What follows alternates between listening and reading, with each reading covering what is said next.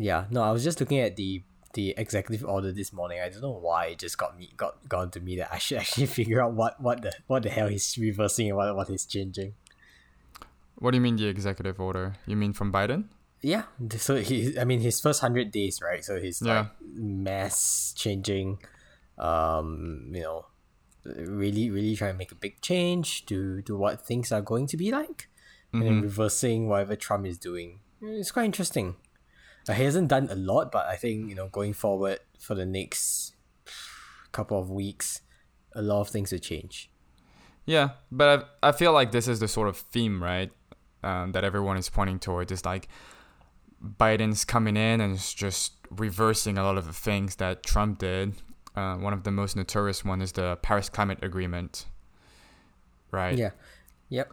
Yep. And, and that takes a month for it to be effective. The, the other thing that he's doing, he's actually stopping funding for the construction of the wall border.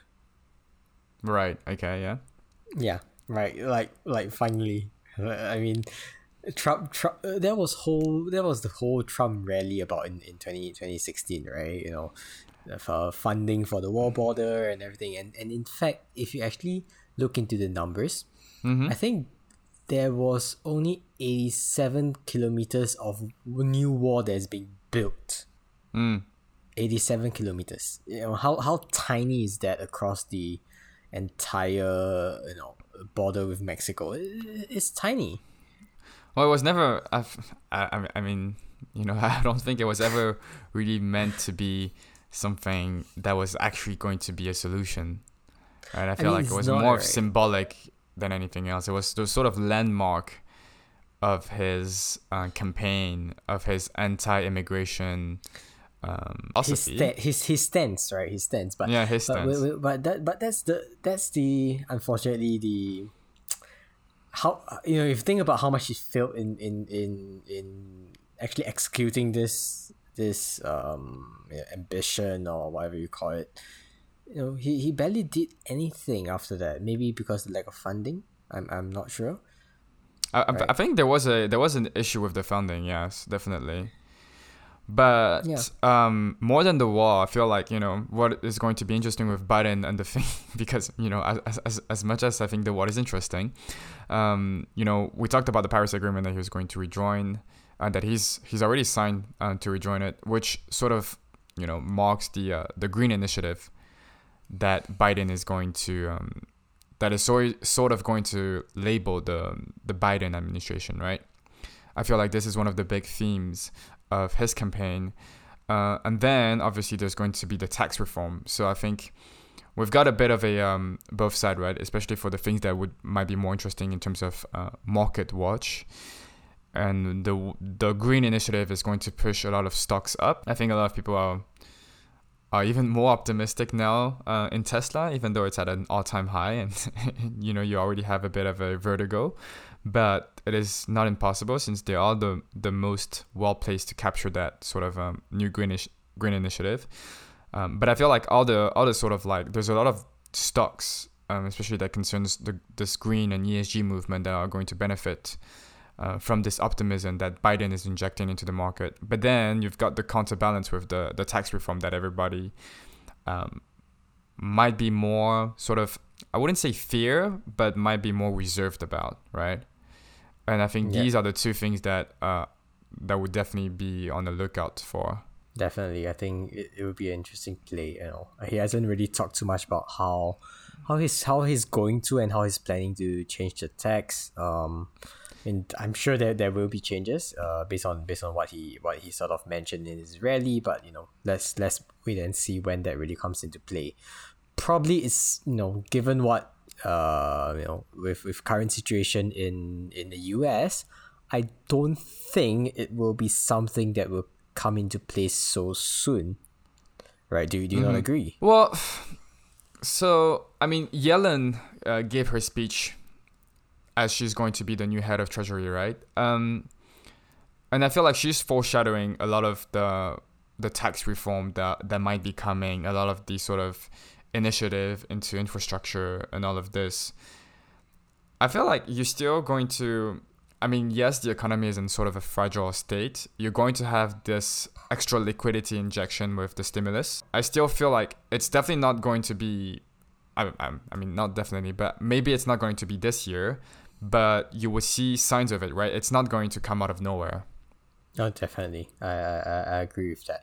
Probably, probably, you know, it's it's time for them. You know, this year is probably a time for them to mend all the damages that you know the pandemic pandemic has brought to them, Mm-hmm. and you know try to try to get this you know try to rebuild the country, help the Mm-hmm. population, and help the help the help the people, right? Yeah. And once things stabilize, maybe in, in about a year or two time, in a year or two, you know, Yeah. hopefully.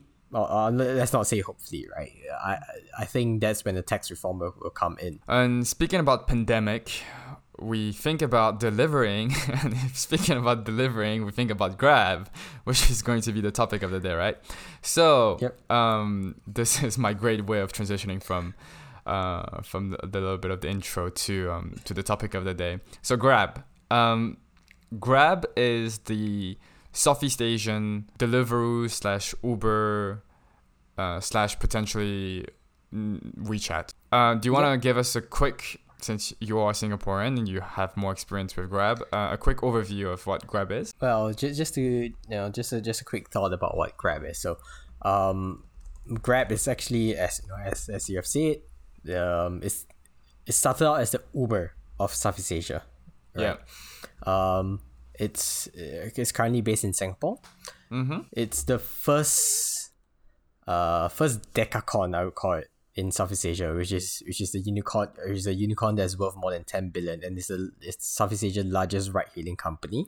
Mm-hmm. Um, so in recent years, it has moved a lot beyond ride hailing into um, other functions, right, within the app, like you know Grab Food, which is equivalent to Uber Eats, uh, and Deliveroo, and then it has moved on to uh, you know financial services, providing insurance, loans, and and so on, uh, so on, so on and so forth. You know, other, other additional services, which you know they they try to compare themselves to WeChat of, of China, being and hoping to become a super app, an app of all apps, right? So just just to give a bit of background, um, Grab is actually an an idea by Anthony Yeah. Tan and Tan Hooi Ling Mm-hmm. in during their business school. So so who who is Anthony Tan and Tan Hooi Ling? So Anthony Tan is the CEO of Grab. Tan Hooi Ling is um the COO. So they are both found the founders of the company. Right. They actually yeah. started out Grab, sort of the idea of Grab in a in a business competition in when they were in Harvard Business School, Yeah. Right? So and they won actually won second place for that for that project.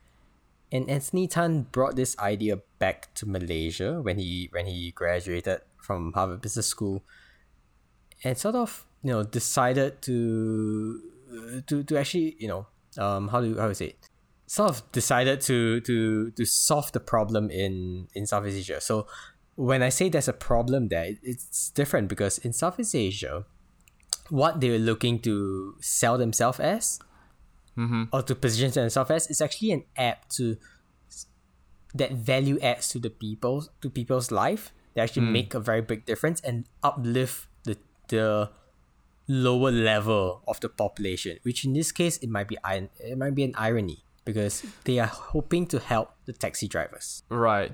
Well, I think I think so. The way to put it is basically, um, Grab started as this idea between Anthony and Hooi Ling, and and Harvard Business School. Then, um, because of there was in, heavily influenced by their background because they grew up in Southeast Asia and in Malaysia you have this sort of big issue where taxi is not the same sort of quality uh, that you would expect uh, in the West, in the UK, or in France, or in the US, for example, right? Yeah, ex- exa- exactly right. Uh, i- in essence, if you do take taxis in Malaysia, Mm-hmm. you know, back in the days, it's it's very in some way unregulated, sometimes unsafe, and and sometimes you know dangerous because most taxi drivers, you know, they do not follow the meter. Right, you could you have to haggle prices with with with the driver, you know, and and sometimes you know it does happen. you know, drivers do drop the passengers midway and, and try to ask for more money. All right. Right. So uh, it becomes a, a social issue problem, and you know, people do not have faith in the system, do not trust the drivers themselves. Or they sort of expect this sort of um, not systematic. Exactly. Like, it, it's very unlike in the, in the West, mm, whereby you know when you when you do take a, a cab or in the New York City, you you are pretty much assured that the driver will bring you to your destination. Yes, I was, I, I, and I was watching this interview between uh, Anthony and Tan Hooi Ling when they Tan Hooi Ling was uh, talking about this, the fact that she was uh, doing all this sort of um, diligence with her mom and you know sending the uh, the number plate and then texting her at specific milestones in her way back because she was going home uh, later at night. And this is what sort of her motivation to start up the whole grab idea right? Um, exactly exactly. So you know what grab was there for is actually you know solving in, in some ways to, to the passengers or to, to customers it provides an additional layer of a third party supervision of both the drivers mm-hmm. and helps to provide the the safety assurance right. of the passenger. Right. Yeah.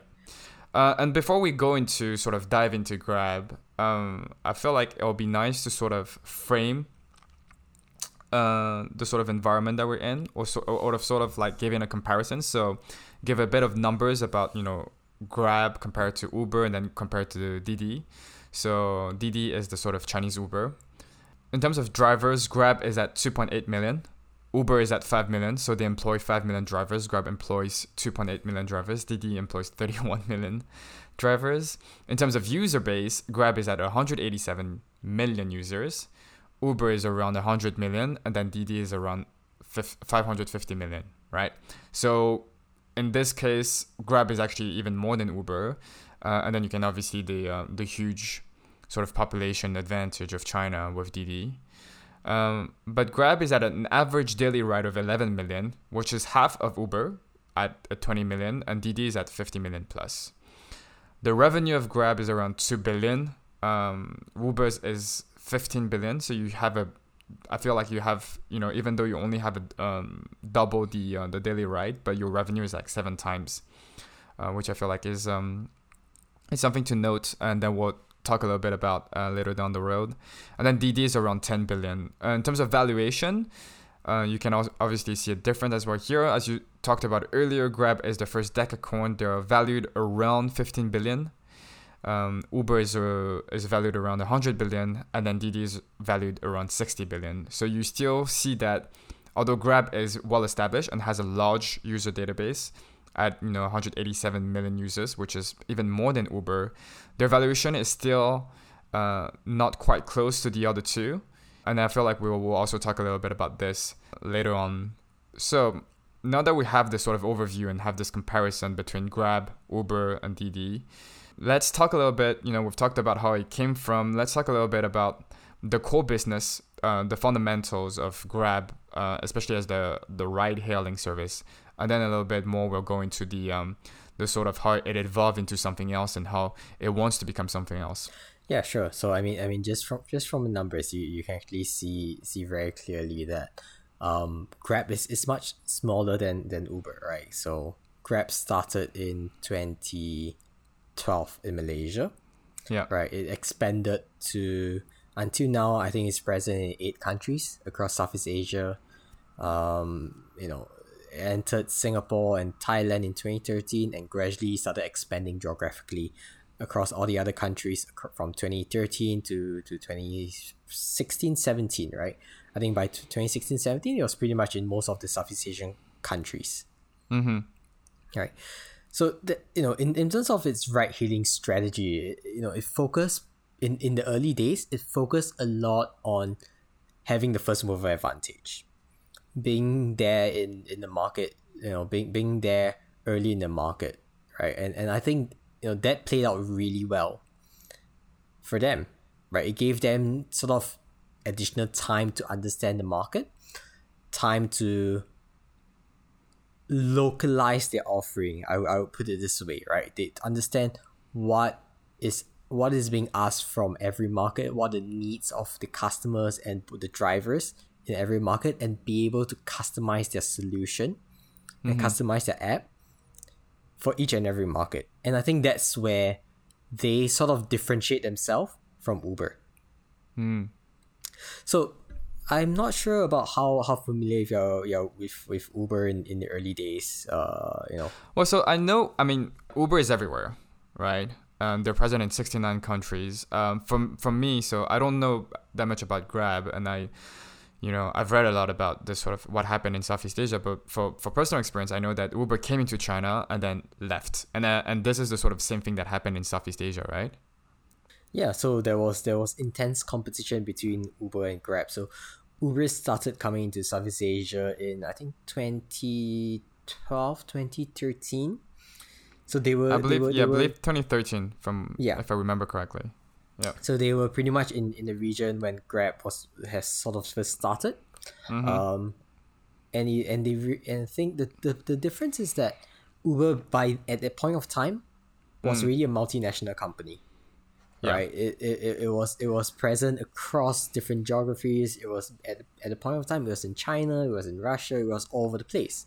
It, wa- it had an established brand. It had an established business model. It was uh, heavily backed as well. It had like unlimited capital, uh, quote Uh, not not unlimited, but you know, uh, compared to what Grab had, you know, they, they they were very well established, right? They were they were they, they had lot loads of capital, yeah, and I yeah, think yeah. you know, th- that's and that's the difference because them coming from the west, Mm-hmm. they brought in they sort of brought in a plug and play uh solution and business model, and and I can say it because I I was pretty much an early user of Uber in, in Singapore. Um, you know, sort of the Grab the Grab the market share of Grab and Uber is quite balanced. You know, yeah. Do you want to explain quickly what you mean by plug and play? So You know, just to make sure and that we're not talking about anything naughty here. Yeah, yeah. no, of course. Um, so when, what I mean by black plug, plug and play is it's pretty much you know in in the- in the states or or in the west, Yeah, Uber only operates cars, right? yeah, You know, you have drivers who, who go on Uber and they serve as your driver. That's that's the only model they operate, yeah, right? Whereas, so that worked well in very developed countries in the West. Mm-hmm. In in Singapore, it worked pretty well as well. yeah. But Grab took a very different approach, right? Right. Grab started focusing on taxi drivers. In Alright, sorry, you didn't really explain plug and play. So, Ah, uh, sorry. but plug and play, you mean that basically they're using their same existing model in the US and they're just sort of like replicating the business model without trying to localize too much. Exactly, right? exactly. Yeah. You got that perfectly right. Great. Now that we've got that settled, you got that perfectly let's talk right. a little bit like um, you wanted to talk about uh, the sort of differentiation of why um, Grab was able to sort of um, battle against Uber despite all the sort of disadvantage that it had in terms of on- on paper, right? Yeah, I, I think in in this sense, I would call it sort of not having that legacy of you know a successful business model from the West is probably Hmm. its advantage, right? Because it's able to customize its local offering. For instance, in Malaysia, it started out yeah, yes, they started out, you know, with local taxis instead of trying to get local drivers to turn into taxi drivers. They started out with recruiting taxi drivers to to to get on their app, Mm-hmm. right? And then in and then in in in in, I think the biggest difference between Uber Uber and Grab, you actually see that most evidently in Vietnam and Thailand, right? Not so much in Singapore. In Vietnam and Thailand, the big difference is Grab started their own Grab bike, which is Right. you know, for for for for traffic conditions in in Ho Chi Minh or, in in in Bangkok, you realize that cars like taxis will take hours to Yeah, to get to your destination because of how how, how bad the traffic is.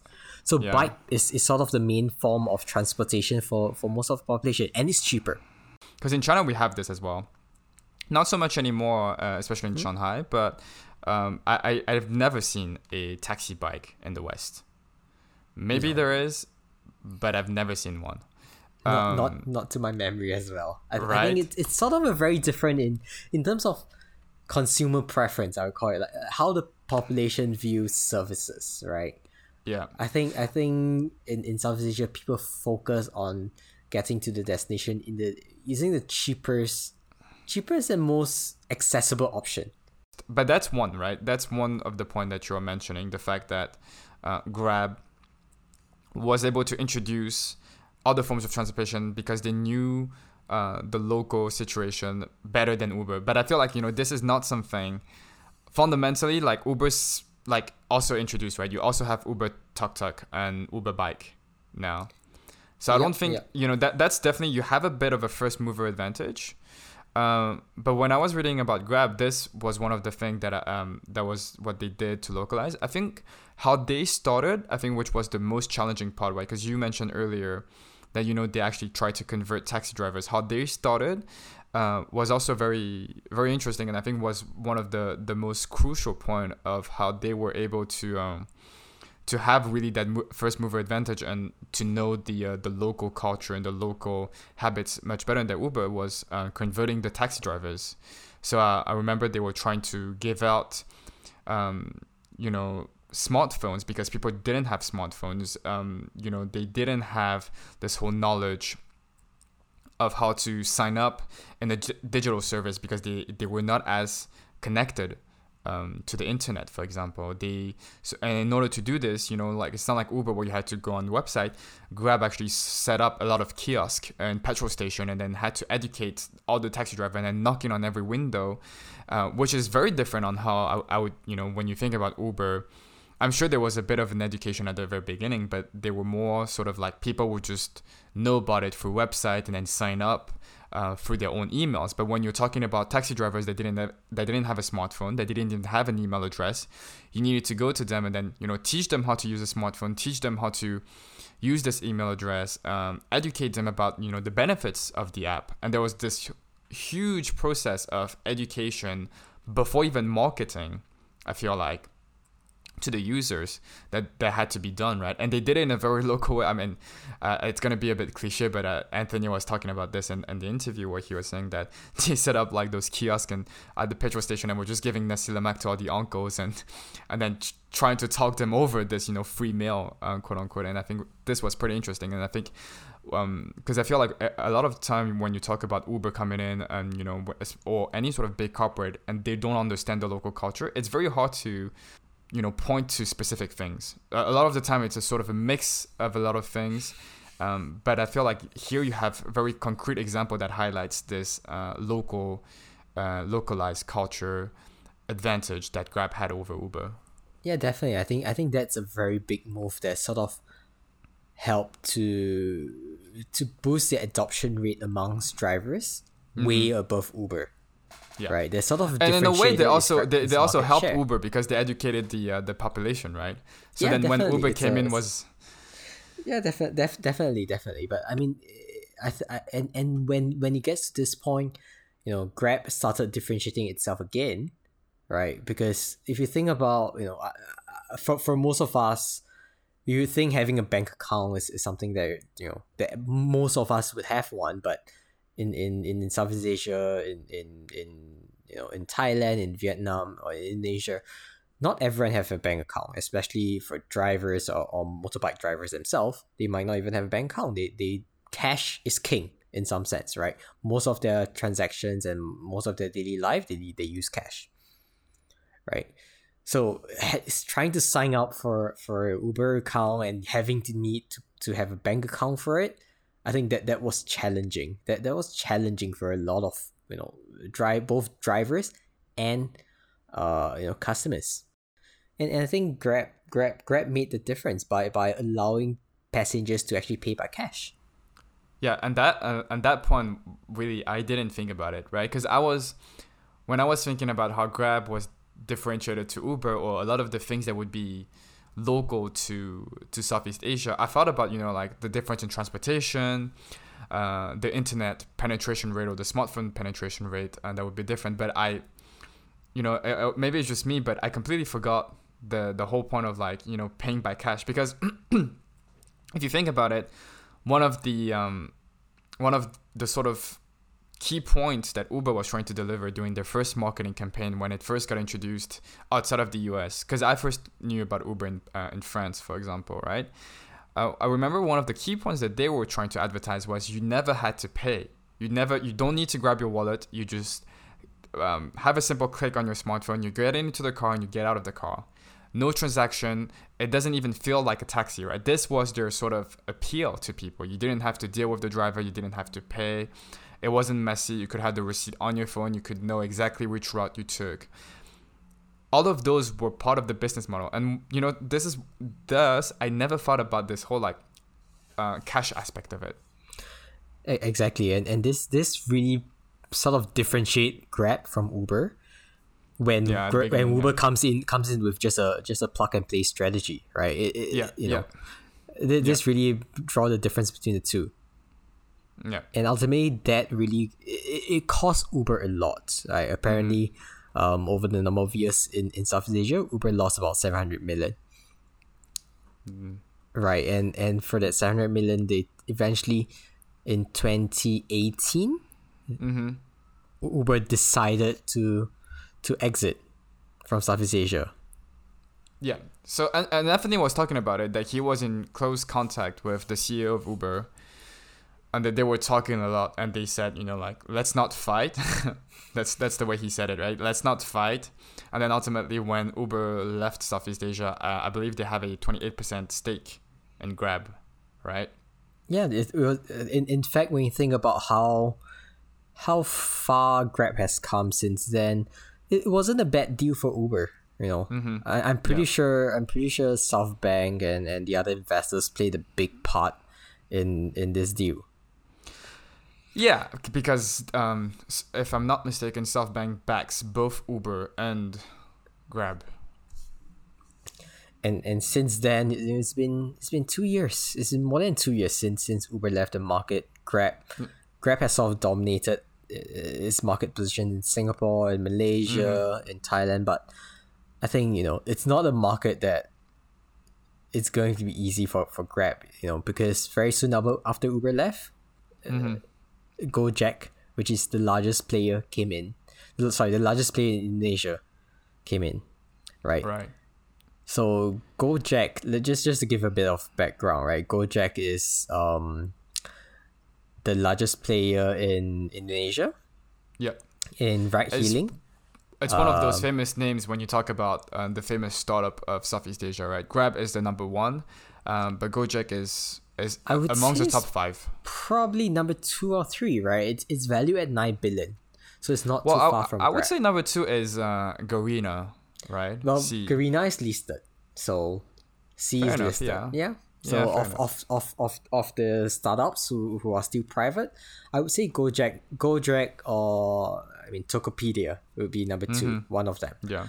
right? Um, so Gojek has a very different approach from from Grab, and I think in the past one two years, especially now that I'm back in Singapore and I've started using Grab more, I find that you know you you I have really seen how Grab has evolved over a number of years, and why I say that is that from a ride hailing app, Grab has become an app that you know provides Grab Eat, Grab sorry Grab Food, um, Grab Delivery, you know, Grab Grab, Express, Grab Pay, Grab Financial, you know, all, an, an app that sort of provide almost every service you need, or maybe Mm-hmm. not. ha- haven't gotten to the extent of every, but multiple services you need for your daily life.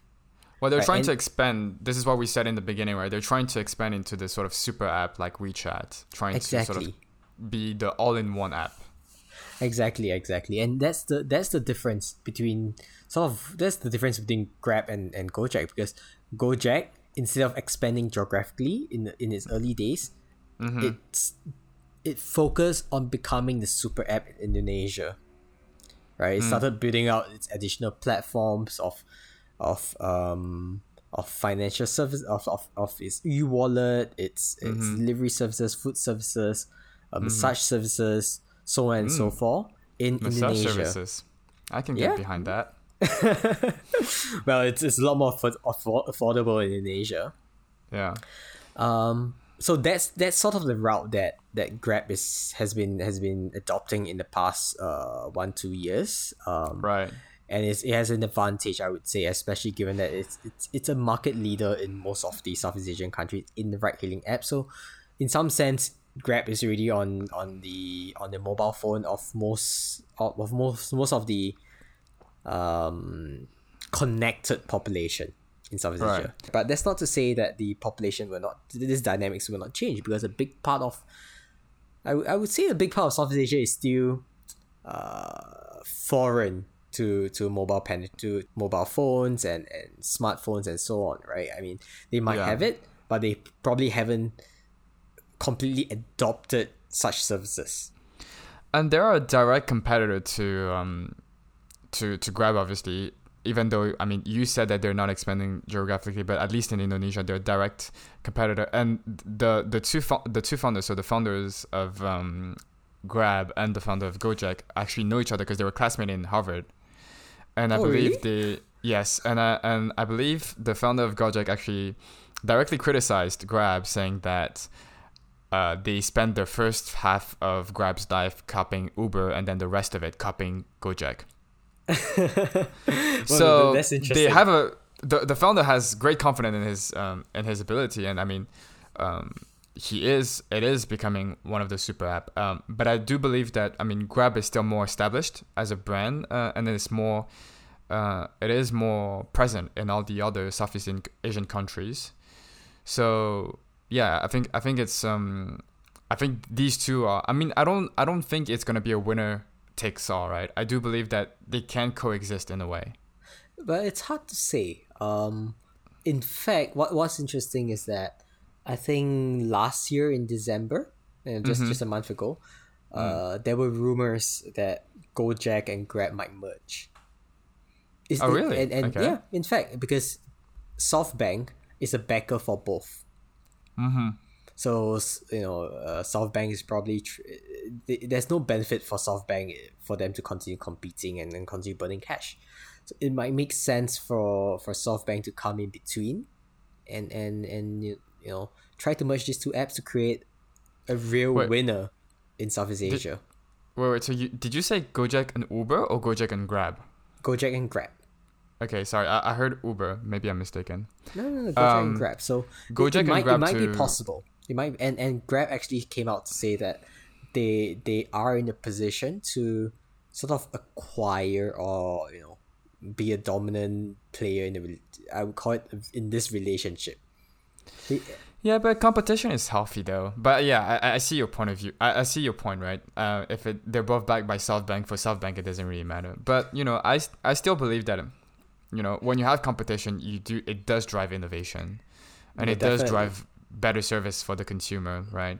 Definitely. I mean, if, if there's co- if there's continued competition between Gojek and Grab, it, Mm-hmm. it only only benefits us users. It only benefits me. I will, I will get more incentive and, and cheaper taxi rides. I'm happy Exactly. for that. Yeah. but but uh, very unfortunately in Singapore, I think the competition stopped. Uh, they, Yeah, because you guys have not- compete.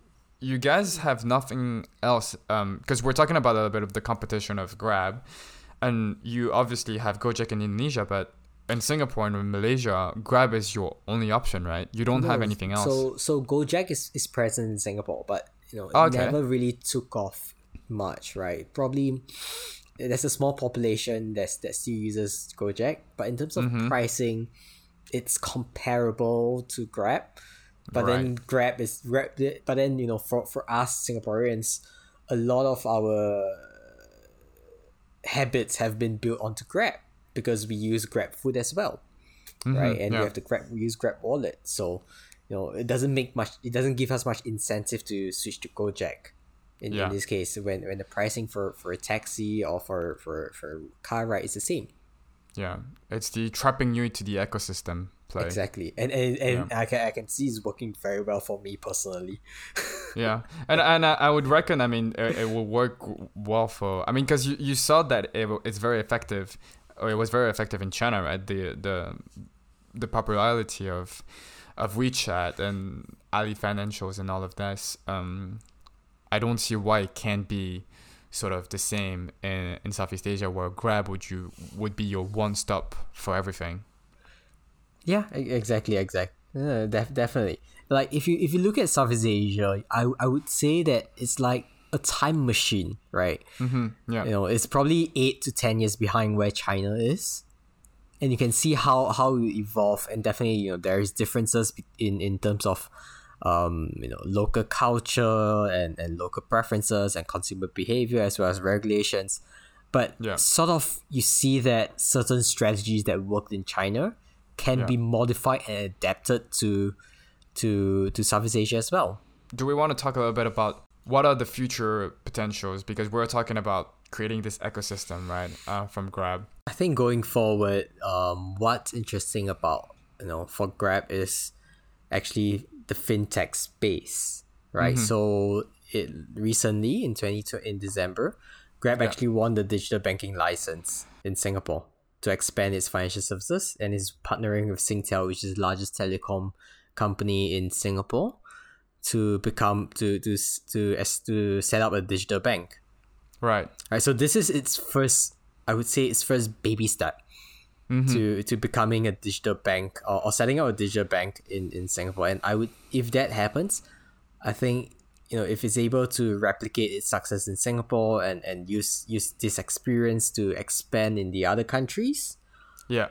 it would it would really become the app that would dominate the lives of the people right and and why i say that is because there's a huge population in southeast asia that is unbanked and underbanked right probably about half or two thirds of the population is is sub, is in this category. So only one third of population has access to to financial services access to banks and loans. Which comes back to the um, the model that uh, Anthony likes to always say that they are there to serve the Southeast Asians, right? They started as this uh, trying to enable the pain around the sort of ride-hailing services that uh, Southeast Asia was confronted with, and now they they're moving into all the other trying to resolve any pain points that they can, right? And then f- hopefully end up as this super app as this one stop for everything in your in your smartphone essentially. Don't you feel like there's a bit of similarity to Meituan? I do. That Right? just literally came came came across my mind. You know, they probably started differently from from different angle, right? Meituan Yeah. focuses a lot more on food delivery, but while Grab focuses more on ride hailing initially. But now you know you you know you start you start converging, right? You start providing all the other additional services that you can you can you can provide on your platform. I, I, I do see that similarity. and this is the key word. I feel like they want to become a platform, right? They want to become, as much as Meituan wants to become the sort of um, life platform, right? Anything food, anything sort of uh, all your stop, um, what you want to do, any form of entertainment you can book through uh, their platforms.